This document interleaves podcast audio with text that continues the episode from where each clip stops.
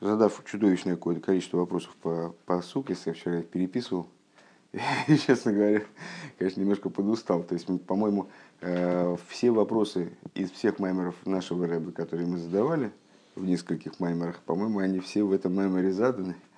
То есть, ну, вообще все, по-моему, что можно. Ну, можно придумать еще, конечно, не проблема, но много вопросов было по суке. Мы в результате перешли к разговору э, о душах.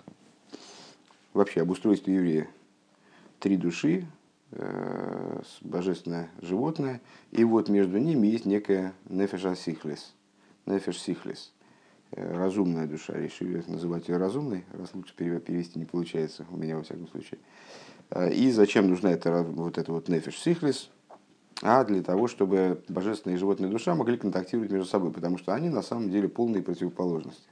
И не стыкуются совершенно у них, там, как Рэбе сравнил их с различия, раз, различия между ними, противоположность между ними, э, отдаленность, э, рихук. Рэба сравнил с э, отдаленностью человека от животного и отдаленностью, даже, наверное, большей, материальности от духовности. Что, в принципе, как материальность с духовностью могут вязаться, не очень ясно. Вот материальность и духовность человека, они связываются через посредника, через кровь. Э, ну, там дальше рассуждение про то, что кровь это, э, кровь это отборная из материала, как духовность в материальности, а в, матери... а в духовности есть материальность в духовности, и дальше Мафлила Асойс, э, творящий чудеса, он связывает между собой духовность и материальность вот через такого посредника. С... То же самое здесь.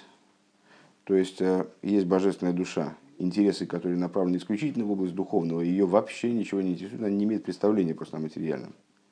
Есть животная душа, интересы, которые направлены в исключительно в область материального, и даже вот грубо материального.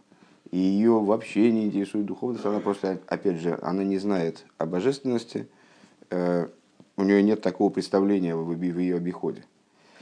Э, вот они не могут стыковаться, минуя некий посредник. Посредник, по всей видимости, должен включать в себя нечто от того, нечто от другого, и поэтому их связывать, ну, я думаю, что дальше об этом речь пойдет.